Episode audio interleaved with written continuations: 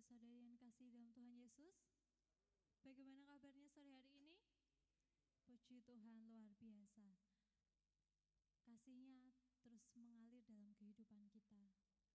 Tuhan terus memberikan kita kesehatan, memberikan kita sukacita, sehingga kita dapat menikmati hidup kita sampai di bulan yang keempat tahun 2023.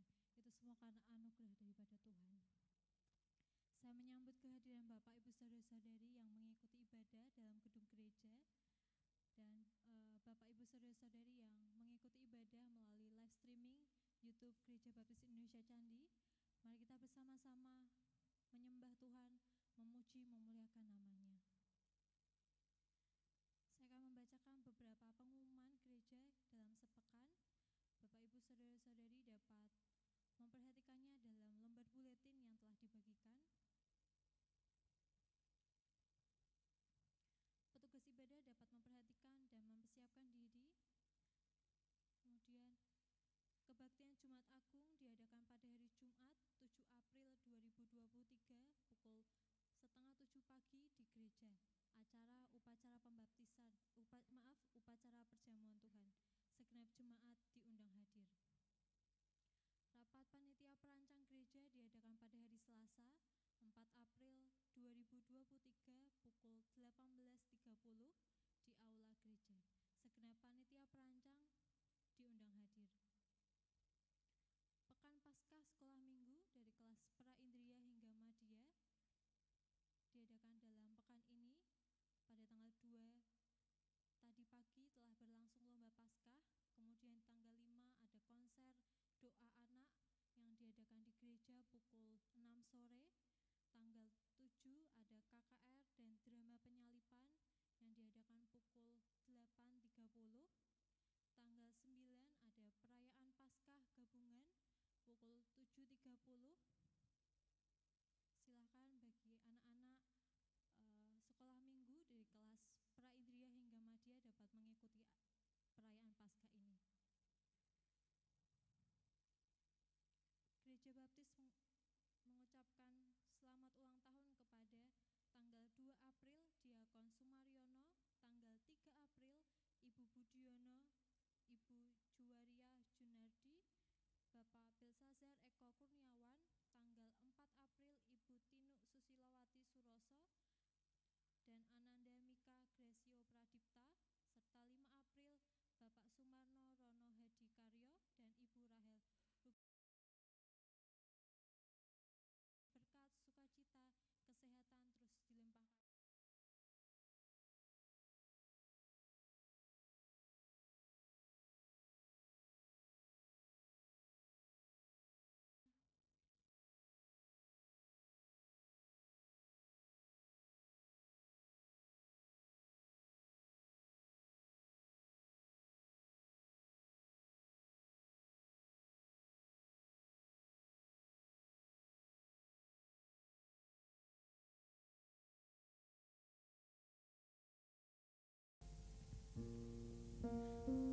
Mazmur 29 ayat yang kedua, berilah kepada Tuhan kemuliaan namanya.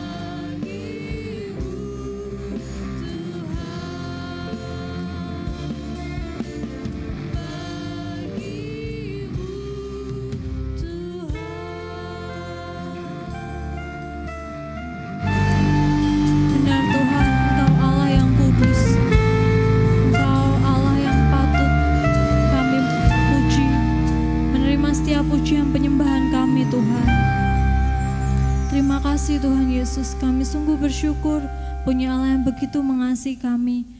Allah yang tidak pernah meninggalkan kehidupan kami. Kami sungguh bersyukur Tuhan. Tuhan ampuni setiap dosa dan pelanggaran kami Tuhan. Seringkali kami mengecewakan hatimu Tuhan. Ampuni kami Tuhan, layakkan kehidupan kami untuk kami boleh memuji memuliakan namamu Tuhan. Terima kasih Tuhan Yesus kami mau menyerahkan ibadah sore hari ini ke dalam tangan kuasamu. Haleluya, amin. Amin. Tema gereja bulan April gereja kita yaitu Kuduslah kamu sebab Bapamu kudus yang terambil dalam 1 Petrus 1 ayat yang ke-16. Karena kasihnya Tuhan Yesus rela meninggalkan tahta surga. Tahta yang kudus, ia rela untuk menebus setiap dosa kita. Dia, dia adalah Allah yang baik. Ada amin Bapak Ibu Saudara-saudari? Amin. Mari kita dengan bersuka cita dan bersemangat kita mau memuji Tuhan. Saya undang Bapak Ibu Saudari untuk bangkit berdiri. Kita mau nyanyikan bahwa sebab Tuhan itu baik.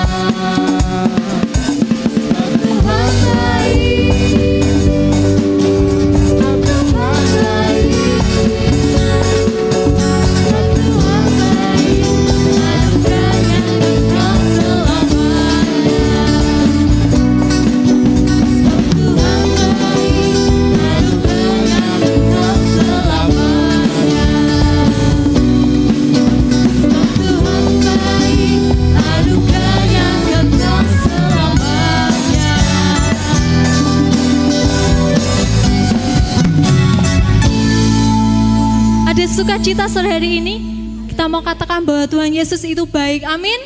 Amin. Masih semangat untuk memuji Tuhan? Mari kita mau uh, nyanyikan lagu Anggur Baru.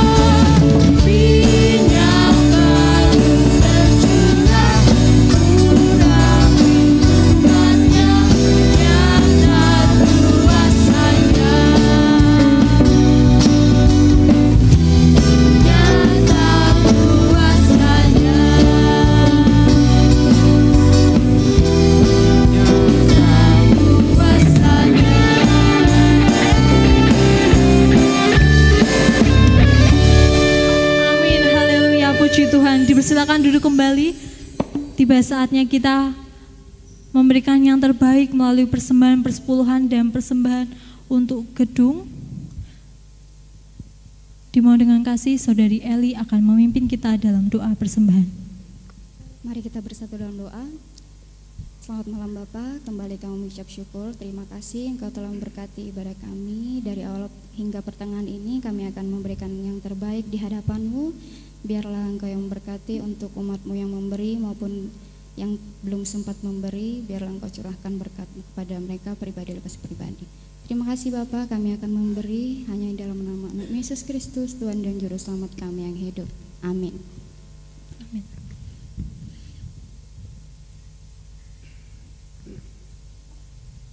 siap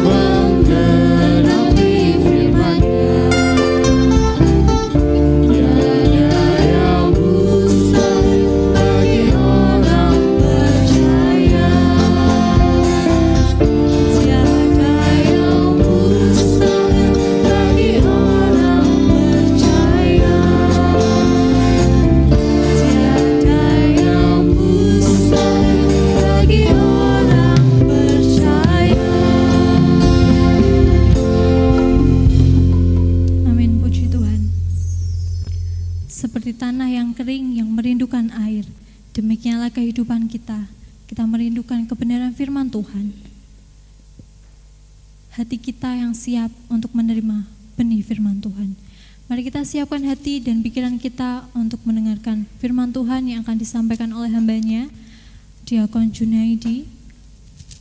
Mari kita mempersiapkan dengan pujian, mengalirlah kuasa roh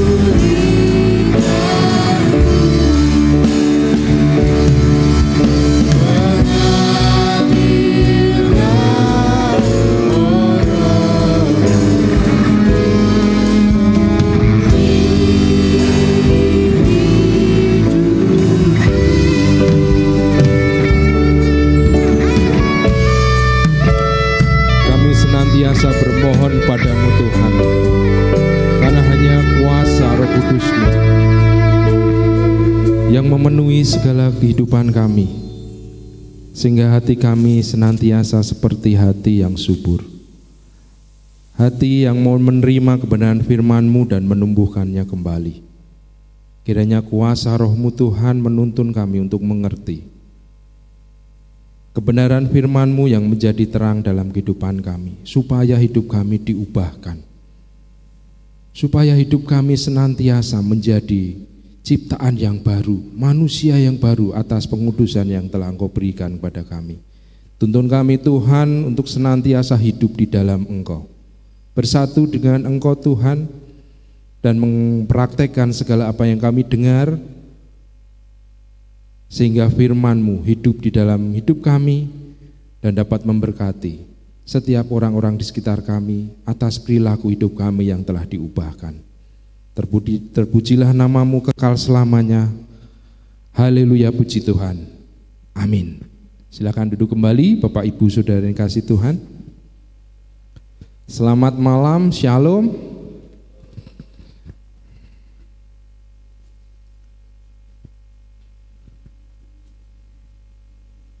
Semangat ya, tiba saatnya mendengarkan firman Tuhan. Biasanya waktu mendengarkan firman Tuhan agak letih lesu gitu, tidak seperti waktu memuji Tuhan.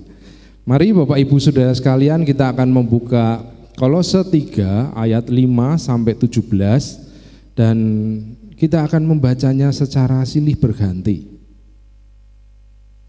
Dan mari kita perhatikan firman Tuhan.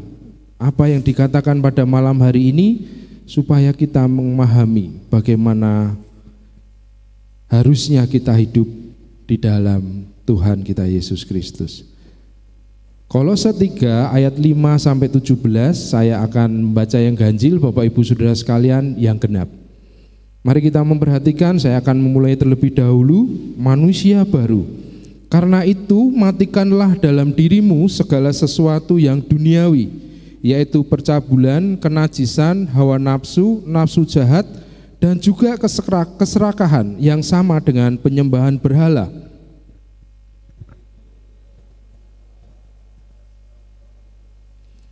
Dahulu kamu juga melakukan hal-hal itu ketika kamu hidup di dalamnya.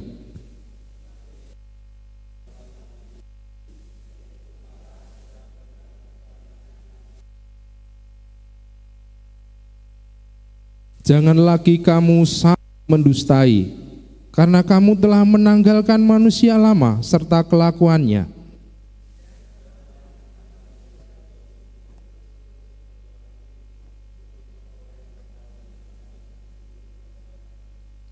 Dalam hal ini tidak ada lagi orang tidak ada lagi orang Yunani atau orang Yahudi, orang bersunat atau orang tak bersunat, orang babar atau orang skit, budak atau orang merdeka, tetapi Kristus adalah semua dan di dalam segala sesuatu.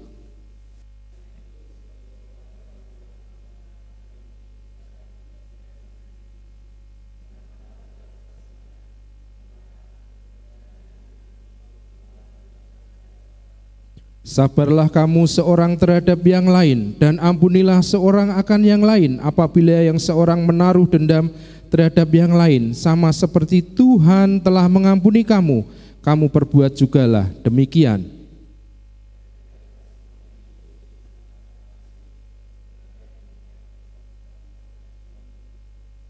Hendaklah damai sejahtera Kristus memerintah dalam hatimu, karena untuk itulah kamu telah dipanggil menjadi satu tubuh.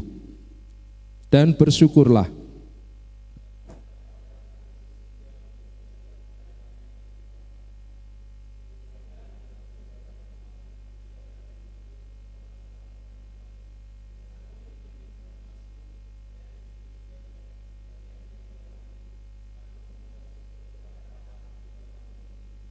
Dan segala sesuatu yang kamu lakukan dengan perkataan atau perbuatan, lakukanlah semuanya itu dalam nama Tuhan Yesus sambil mengucap syukur oleh Dia kepada Allah Bapa kita.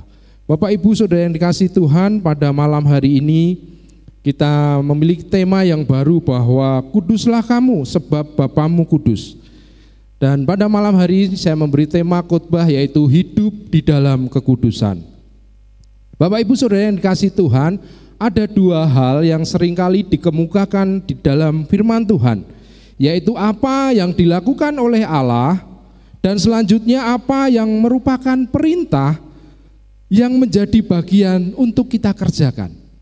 Jadi Allah mengerjakan bagiannya, lalu bagian kita yaitu perintahnya untuk kita mengerjakan dan hidup di dalamnya.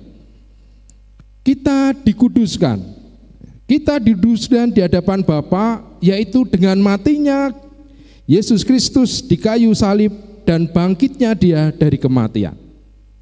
Kita dikuduskan oleh karena Kristus memberikan nyawanya mati bagi kita, mati bagi kita dan bangkit dari kematian.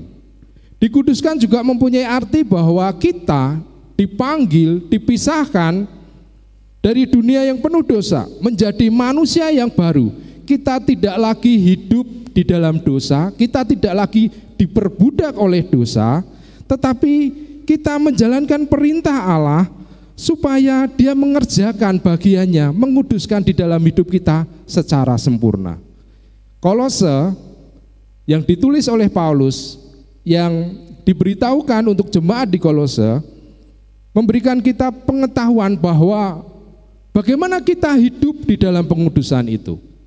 Pengudusan bukan apa yang kita lakukan, tetapi kita hidup di dalamnya menjaga kekudusan itu. Karena Allah telah melakukan bagiannya menguduskan kita. Bulan ini kita akan memperingati Jumat Agung dan Paskah sebagai bagian kita mengingat dan bersyukur atas kasih karunia Allah yang telah menguduskan kita sehingga kita beroleh jalan masuk ke tempat di mana ia berada. Bapak Ibu Saudara sekalian, satu hal yang perlu kita cermati di ayat yang kelima. Dikatakan oleh Paulus, untuk kita hidup di dalam kekudusan, yang pertama adalah matikanlah dalam dirimu segala sesuatu yang duniawi. Matikanlah sesuatu, segala sesuatu yang duniawi. Kata matikanlah ditulis dengan kata nekro, yaitu dimusnahkan atau dipotong. Memiliki arti bahwa ketika kita sering kali melihat atau mungkin saudara kita atau orang-orang terdekat kita mengalami suatu penyakit dan harus dioperasi, dokter akan membuang bagian yang tercemar, membuang daging atau hal-hal yang merasuki di dalam tubuh manusia yang dapat mencemarkan, itulah artinya bahwa dipotong, dimusnahkan, dipisahkan dari yang sehat supaya badan yang sehat itu menjadi sehat kembali, tidak dicemarkan oleh hal-hal yang kotor. Maksud kata itu seperti itu. Kita harus memusnahkan atau membuang, memotong segala apa yang disebutkan, yaitu percabulan, kenajisan, hawa nafsu, nafsu jahat, dan juga keserakahan. Itu adalah daftar keinginan-keinginan jahat yang dapat merusak kesatuan kita dengan Allah. Itu yang dapat merusak kita hidup di dalam kekudusan yang sudah diberikan kepada kita. Bapak Ibu saudara yang dikasih Tuhan, sekarang jamak orang hidup menuruti hawa nafsu dan percabulan.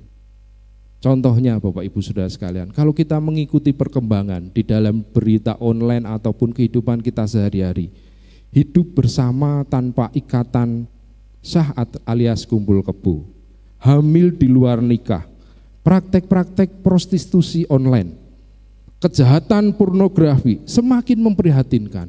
Semakin banyak orang berbuat di luar nalar. Sesuatu muncul, kejahatan-kejahatan baru muncul. Modifikasi-modifikasi kejahatan selalu mewarnai kehidupan kita. Diberantas muncul lagi kembali dengan modus yang baru.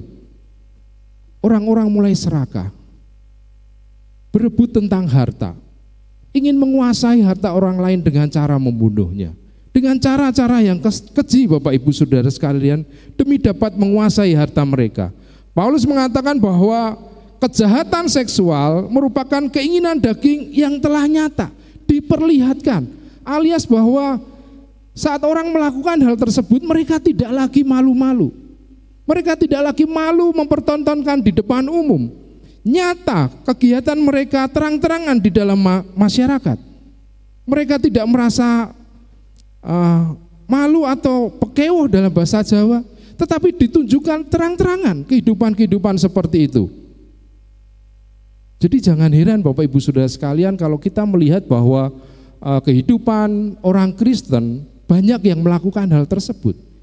Contoh-contoh itu sering kali kita baca, sering kali kita dengar orang-orang Kristen jatuh dalam keinginan-keinginan seksual seperti yang saya sebutkan tadi. Kehidupan pornografi, tidak ada yang tahu.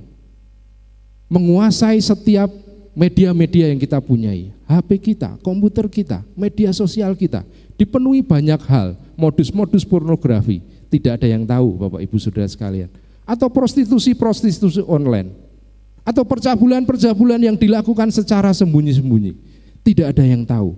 Dalam surat Galatia Paulus mengatakan orang yang tetap hidup menuruti keinginan daging tidak akan mendapat bagian.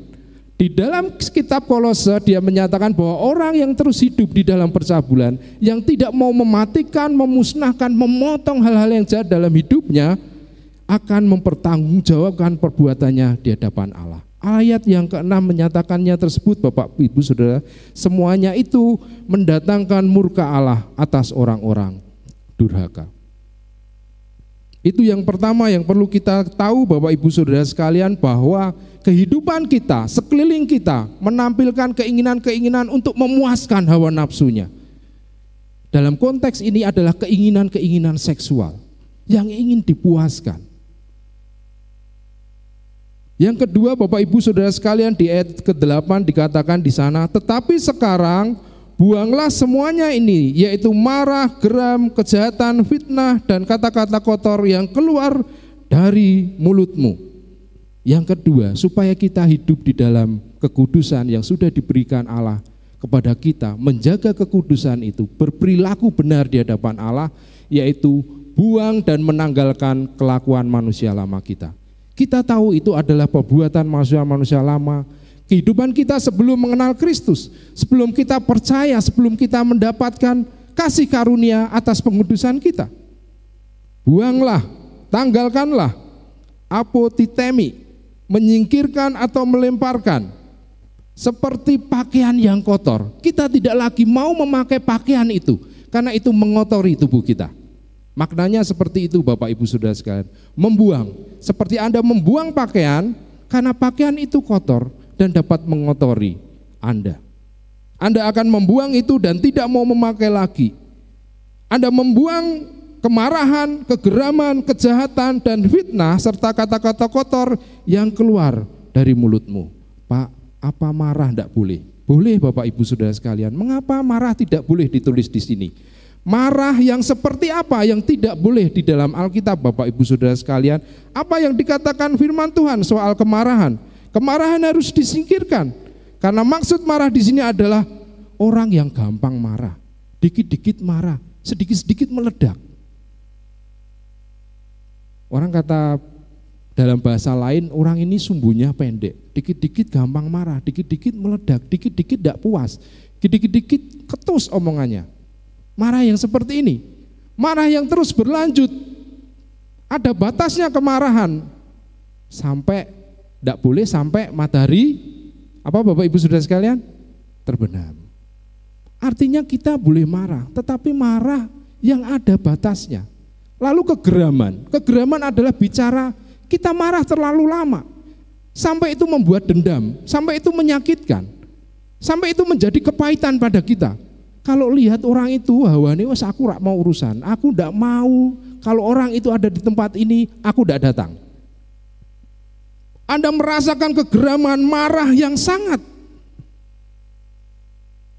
Menyimpan kemarahan itu hingga menimbulkan dendam dan kepahitan di dalam hidup Anda. Itu adalah kekotoran yang akan mengotori kerohanian kita.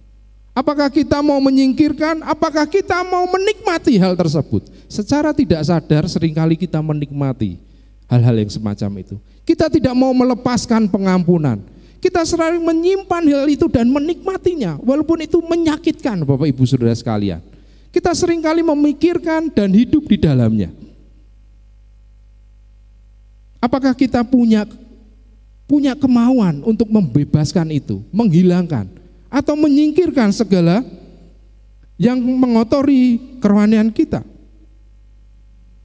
Tentu banyak hal yang harus perlu kita singkirkan. Banyak daftar yang dikatakan oleh Paulus di sana. Ada fitnah, dusta, berbohong, kata-kata kotor. Itu yang seharusnya kita buang dan tidak akan pernah keluar dari mulut kita.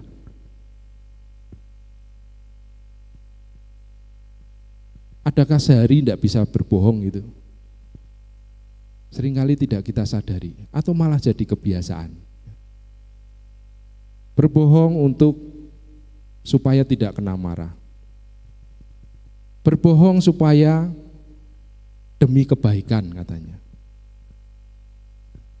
Itu harus dibuang Bapak Ibu Saudara sekalian. Jangan jadikan itu menjadi kebiasaan bagi mulut kita untuk mengucapkannya. Mulut kita dipakai untuk memuji Tuhan, untuk menyerukan namanya, untuk hal-hal yang positif. Mulut kita harusnya mengeluarkan pengampunan. Bukan mengeluarkan cacian, bukan mengeluarkan kebohongan, bukan mengeluarkan fitnah dan dusta. Mulut kita mengeluarkan pengampunan, mulut kita mengeluarkan nasihat yang membangun, mulut kita dapat membuat orang mengalami pertobatan atas setiap teguran kasih yang kita nyatakan Bapak Ibu Saudara sekalian. Memang akan banyak tantangan yang kita hadapi. Kesukaran ketika ketika banyak orang marah, tidak ingat situasi dan kondisi, tiba-tiba aja marah. Mungkin kita kesal, mungkin kita juga mau meluapkan hal tersebut. Saat itu juga. Mungkin kita dongkol, maksudnya piye itu aku sudah begini kok masih saja marah kok marah? Di depan banyak orang aku jadi malu. Mungkin kita punya perasaan seperti itu dan mau meluapkan kembali membalas kembali. Tetapi firman Tuhan berkata lain Bapak Ibu Saudara sekalian jauhilah itu. Buanglah itu. Anda menanggalkan seperti kotoran yang tidak akan lagi mengotori kerohanian Anda. Itu yang harus kita usahakan dan terus untuk hidup di dalam kekudusan Bapak Ibu Saudara sekalian. Ketika kita mau membuang, ketika kita mau memusnahkan, ketika kita mau mematikan segala yang merusak kerohanian kita, yang merusak tubuh kita, segala anggota tubuh kita dipakai untuk hal-hal yang jahat, ketika kita menyadari dan mau melakukan semuanya itu, maka yang ketiga ini perlu menjadi perhatian kita bersama Bapak Ibu Saudara sekalian, Ayat yang ke-9 sampai 10 mengatakan, "Jangan lagi kamu saling mendustai karena kamu telah menanggalkan manusia lama serta kelakuannya dan telah mengenakan manusia baru yang terus-menerus diperbarui untuk memperoleh pengetahuan yang benar menurut gambar kaliknya." Yang ketiga, Bapak Ibu Saudara sekalian, kenakanlah manusia baru. Apa yang kita kenakan? Maksudnya apa mengenakan manusia baru tersebut Bapak Ibu sudah sekalian? Mengenakan ditulis dengan kata endo. Endo yaitu memakai mengacu pada orang yang memakai pakaian karena sebelumnya ia telanjang. Ketika kita membunuh, mematikan, membuang segala dosa-dosa kita yang merintang hidup di dalam kekudusan, kita seperti telanjang Bapak Ibu Saudara sekalian. Kita diberi pakaian pakaian yang baru. Maknanya adalah kekudusan kita layaknya seperti kita diberi pakaian yang menutupi ketelanjangan kita karena dosa-dosa kita. Kita tentu ingat suatu peristiwa ketika manusia Adam dan Hawa jatuh dalam dosa Bapak Ibu Saudara sekalian. Ketika ia telanjang, ketika ia jatuh dalam dosa, mereka telah kehilangan kemuliaan Allah sehingga mereka diusir dari hadapan Allah. Karena ketelanjangan mereka akibat dari dosa. Kekudusan Allah yang diberikan kepada manusia berdosa adalah mengembalikan, mengembalikan natur asli manusia yang semakin terus diperbarui akal budinya sehingga kita akan sama seperti pertama kali manusia diciptakan sebelum jatuh dalam dosa. Kita memiliki rupa dan gambar Allah. Pengudusan, hidup di dalam pengudusan adalah suatu proses yang akan sempurna pada saat akhirnya seperti kita memiliki gambar kali kita. Gambar seperti Yesus Kristus. Kita menjadi seperti Yesus. Kita memiliki rupa dan gambar Allah. Pada akhirnya manusia yang percaya dan terus mengenakan manusia baru akan kembali memiliki gambar kalik secara sempurna. Bapak Ibu Saudara yang dikasih Tuhan, itulah mengapa kita harus mengenakan manusia baru, yaitu untuk hidup menyenangkan Allah. Manusia diciptakan di, di Taman Eden adalah untuk menyenangkan Allah, melayani Dia, mengerjakan apa yang sudah menjadi tanggung jawabnya selama ini. Setelah kita mengenakan, setelah kita dikuduskan, tabiat-tabiat kita menjadi tabiat yang baru. Perilaku-perilaku kita menjadi perilaku-perilaku, tindakan-tindakan atau kebiasaan-kebiasaan yang tentu saja baru. Karena kita mau menanggalkan, karena kita mau mematikan, karena kita mau membuang segala yang mengotori kerohanian kita. Dan dalam ayat 12-17 kita melihat ada gambaran manusia yang baru, kebiasaan yang baru, tabiat yang baru, kita dikenal dengan hidup menurut pimpinan Roh Kudus. Supaya kita sempurna sampai pada akhirnya seperti gambar kaliknya, seperti kita diciptakan sejak awal serupa seturut gambar Allah, kita hidup dalam pimpinan Roh Kudus. Kita mau menyerahkan hidup kita dipimpin oleh Roh Kudus. Supaya buah dari kasih karunia yang sudah kita terima itu menjadi benar adanya menjadi segala tindakan yang mengubah hidup kita menjadi manusia yang baru. Kita menghasilkan buah roh yang merupakan hasil dari pengudusan Allah. Bapak Ibu Saudara yang dikasihi oleh Tuhan, kita perlu mengingat mengapa Allah menguduskan kita. Ada sebuah tujuan, yaitu mengembalikan natur manusia yang serupa gambar dan kaliknya.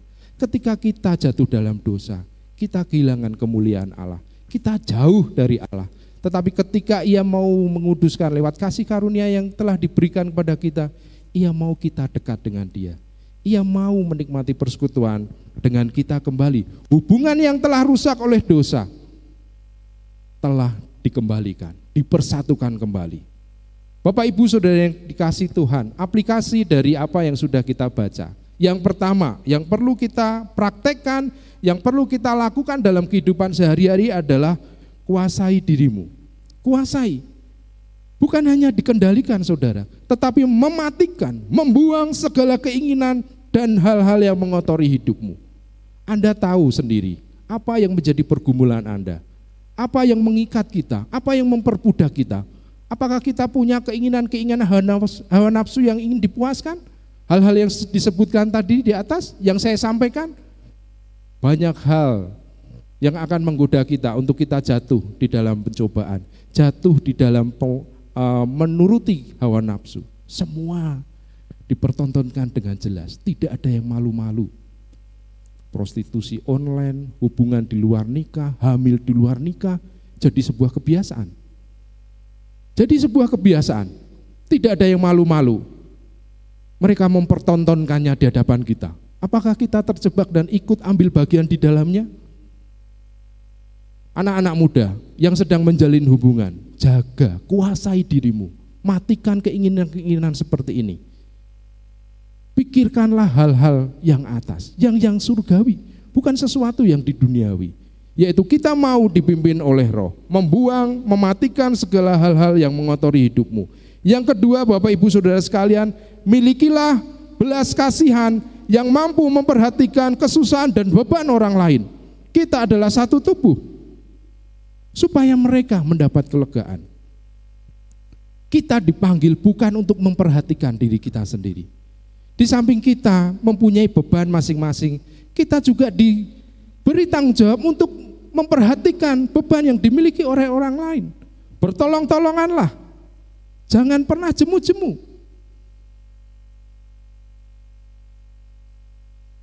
Beri kelegaan kepada setiap mereka yang mempunyai beban. Apakah kita memperhatikan kekurangan mereka? Apakah kita memperhatikan apa yang mereka butuhkan? Apakah kehadiran kita memberikan kelegaan bagi mereka?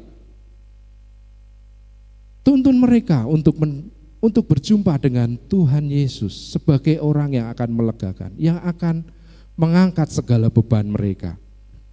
Yang ketiga, satu hal untuk kita bisa mematikan, supaya kita bisa menanggalkan, supaya kita dapat membuang segala hal yang kotor, Anda perlu terus membaca dan memperhatikan firman Tuhan. Tidak ada lain selain langkah ini Bapak Ibu Saudara sekalian. Supaya Anda ngerti maksud Tuhan. Supaya Anda ngerti mengapa Anda dipanggil. Supaya Anda ngerti mengapa Anda percaya kepada Tuhan yang telah mengasihkan, memberikan kasih karunia ini. Bukan soal saya telah diselamatkan dan berhenti di situ. Tetapi bagaimana Anda menjalankan perintah itu. Kekristenan bukan bicara tentang bagaimana Anda mengerti bahwa Anda telah diselamatkan. Tapi bagaimana Anda mengerti, mengisi keselamatan itu, hidup di dalamnya, menghasilkan buah bagi Kristus. Itu yang penting bagi kita. Tanpa terus membaca dan memperhatikan apa yang firman Tuhan katakan, kita tidak bisa yang namanya membuang, kita tidak pernah punya kuasa, keinginan untuk membuang segala hawa nafsu kita. Kita merasa itu sangat nikmat untuk kita nikmati. Di dalam diam kita terus bergumul di dalam hari. Seperti hal tersebut. Yang keempat, Bapak Ibu Saudara dikasih Tuhan, teruslah berdoa supaya kita dapat mengucap syukur dalam segala hal. Tanpa doa, tanpa kehidupan doa yang erat, kita tidak dapat mengerti apa maksud Tuhan yang harus kita hadapi saat mengikuti dia. Apa maksud Tuhan kita melewati kesulitan-kesulitan ini? Apa maksud Tuhan mengapa saya menjadi seperti ini? Tanpa doa, tanpa memiliki hubungan yang benar di dalam Tuhan, kita tidak pernah bisa hidup di dalam kekudusan. Bapak Ibu Saudara yang dikasih Tuhan, mari kita menjaga kekudusan dan hidup di dalamnya karena Allah telah menguduskan kita supaya kita bisa bersatu dengan Dia, supaya kita hidup di dalam Dia. Pengudusan bukan soal aku tidak boleh jamah ini, tidak boleh makan ini, aku tidak boleh seperti ini dan seperti itu. Seperti yang diajarkan oleh dunia ini. Seolah-olah mereka menyucikan diri dengan bertapa, menyendiri, menyiksa diri, dan sebagainya. Kita telah menerima pengudusan. Biarlah kita tetap kudus karena Bapa kita kudus. Apakah kita punya keberanian untuk keluar dari hawa nafsu, yang menjebak kita, yang mengunggung kita, memperbudak kita, supaya kita hidup di dalamnya terus. Atau kita berani membongkar, memotong, mematikan keinginan-keinginan yang jahat mengotori tubuh kita. Mari kita berdoa.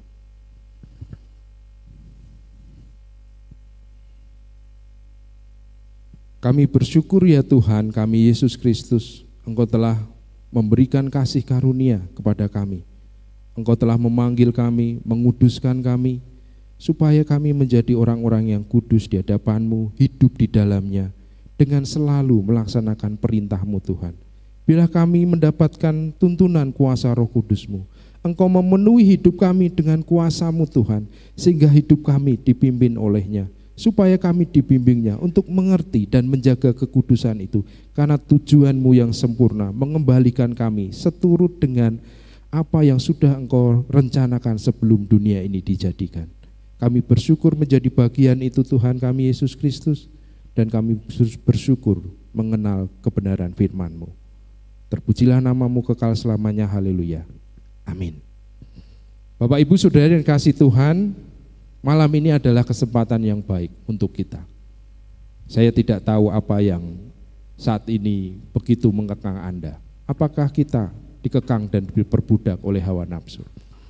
Apakah kita dikendalikan oleh hal-hal yang jahat yang mengotori hidup kita? Apakah kita mau keluar dan membongkarnya, memotong dan memusnahkan? Mungkin kita tidak berdaya. Mungkin sering kali kita jatuh di dalam hawa nafsu kita. Mungkin sering kali kita mengulang-mengulang hal-hal yang sama. Atau Anda mungkin terjebak oleh pornografi di setiap perangkat-perangkat digital kita Apakah Anda mau keluar ataukah Anda mau melangkah maju untuk didoakan, mengambil keputusan, memperbarui hidup Anda, menyatakan diri Tuhan aku mau berhenti melakukan keinginan-keinginan yang merusak tubuh yang telah Engkau selamatkan ini.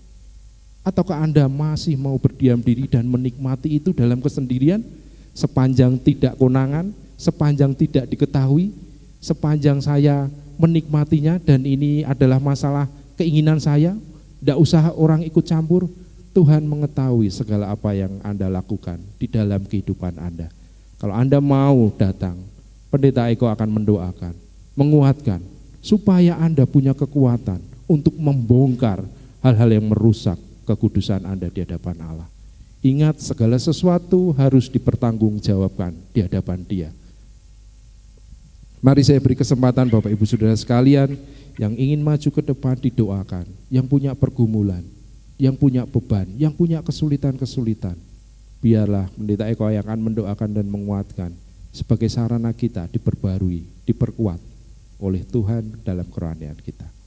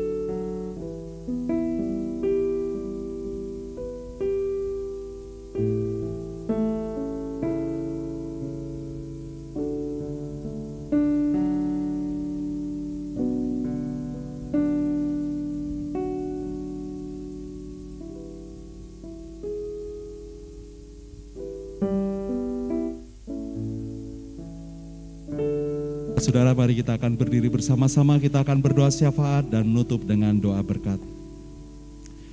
Bapa yang baik, Bapa yang kami kenal di dalam Tuhan Yesus Kristus yang sudah menghampiri kami, menjelma menjadi manusia, Allah yang rela mengasihi kami dengan luar biasa, dengan secara totalitas dan kami sungguh bersyukur punya Allah seperti engkau dan biarlah kami seperti firmanmu, kami bisa berjalan dalam kehidupan yang seperti Tuhan kehendaki, menjadi orang-orang yang hidup kudus karena kami punya Allah yang kudus. Dan itu sebabnya Tuhan kami rindu supaya setiap kami hidup dalam kasih dan anugerahmu, dalam kekudusan dan kami juga, kami percaya engkau menciptakan bagi uh, kami semua menjadi orang-orang yang kudus menjadi gereja yang kudus, menjadi pelayan-pelayan Tuhan yang kudus, menjadi orang-orang percaya yang kudus supaya kami bisa mengalami segala berkat-berkat Tuhan dan juga dapat menjadi berkat bagi banyak orang. Kami berdoa untuk gereja kami supaya melalui pelayanan kami bersama di gereja ini kami bisa menjadi uh, bagian yang penting untuk bisa ikut ambil bagian untuk melayani bangsa kami melalui pelayanan uh, sekolah di gereja kami. Engkau akan memberkati dari PAUD, TK, uh, SD, Tuhan akan berkati supaya kami bisa melayani dan ikut mencerdaskan uh, anak bangsa. Dan kami mohon Engkau akan pakai supaya sekolah kami juga dapat membangun manusia Indonesia seutuhnya melalui pelayanan yang kami bisa dan supaya Injil Tuhan melalui kami bisa tersampaikan kepada mereka. Kami berdoa juga untuk compassion kami, untuk PPA kami supaya melalui PPA kami juga kami dapat memberi yang terbaik, melayani setiap jiwa dan uh, juga dapat memuridkan mereka di dalam jalan Tuhan, anak-anak maupun orang tuanya. Kami juga berdoa untuk pelayanan misi dan diakonia di gereja kami supaya melalui pelayanan kami juga perluasan kerajaanmu terjadi, kami menjadi orang-orang yang mengasihi Tuhan dan juga bisa dengan secara sehat, secara benar mengasihi banyak orang. Dan kami bisa menjadi berkat bagi banyak orang. Kami berdoa untuk pemerintahan kami dari tingkat pusat sampai yang dengan di daerah yang terdekat dengan kami, berkatilah semua upaya strategi yang dilakukan, permasalahan-permasalahan bangsa kami yang besar, bergaul dengan dunia internasional. Kami uh, bisa menjadi bangsa yang bisa berdiri dengan uh, benar karena pemimpin-pemimpin juga mau berjalan uh, berpikir dengan benar dan dapat mengusahakan yang terbaik bagi kesejahteraan rakyat kami sampai di pelosok sekalipun dan Tuhan akan berkati semua upaya yang dilakukan dapat membuka uh, kesempatan akses untuk kesejahteraan setiap uh, rakyat Indonesia secara merata diberkati oleh Tuhan dalam dalam perlindungan Tuhan di masa transisi endemi uh, COVID-19 dan juga kami berdoa supaya upaya untuk mengatasi terus krisis pangan, krisis energi, krisis keuangan dan itu juga dapat um, kami menjadi berkat juga bagi bangsa-bangsa lain. Dan itu sebabnya Tuhan kami mohon jika uh, tahun depan uh, pemilihan umum secara serentak di negara kami, kami percaya Engkau sudah menetapkan orang-orang, pemimpin-pemimpin yang cakap, pemimpin-pemimpin yang ada di dalam hatimu, yang Tuhan tetapkan untuk menjadi pemimpin uh, bangsa kami, mewakili Tuhan, memerintah, dan kami uh, bisa bersama-sama membangun uh, manusia Indonesia uh, seutuhnya. Terima kasih Bapak, inilah doa dan permohonan kami, syafaat kami, kami naikkan di dalam nama Tuhan Yesus Kristus. Jemaat Tuhan pulanglah, bawalah berkat dan kasih sayang dari Bapa di dalam Tuhan Yesus Kristus dan Roh Kudus dengarkanlah dia. Sehingga dia memberitahukan jalan-jalannya kepadamu sehingga engkau diberkati. Diberkati dengan kasih dan sukacita. Kebajikan dan kemurahan Tuhan akan mengikutimu ke mana pun kau pergi. Engkau akan diberkati dengan kesehatan, perlindungan dari segala macam penyakit dan bahaya. Dia akan memberkatimu dengan anak-anak dan keturunanmu akan menjadi berkat bagi bangsa-bangsa. Dia juga akan memeliharakan kehidupanmu secara total, melimpahkan rezeki dengan murah hati, dan setiap tangan-tanganmu yang bekerja diberikan keterampilan, keberhasilan, dan keberuntungan. Dan saksikanlah pada orang lain apa yang sudah Bapamu perbuat dalam kehidupanmu sehingga orang melihat perbuatan Bapamu yang baik dan mereka juga menyembah Bapamu yang di sorga. Terima kasih Tuhan Yesus, inilah ibadah kami, korban syukur dan puji-pujian kami naikkan untuk Engkau saja, Yesus Kristus, Kepala Gereja kami, dari sekarang sampai selama-lamanya. Haleluya. Amin.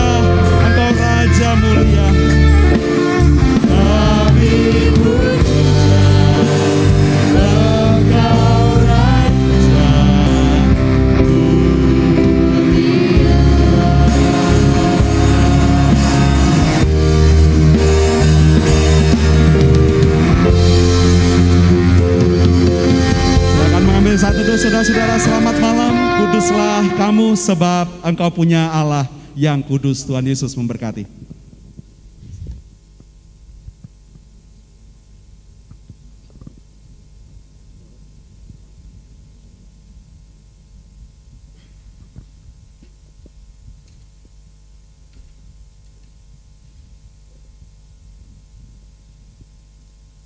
Selamat malam, Tuhan Yesus memberkati.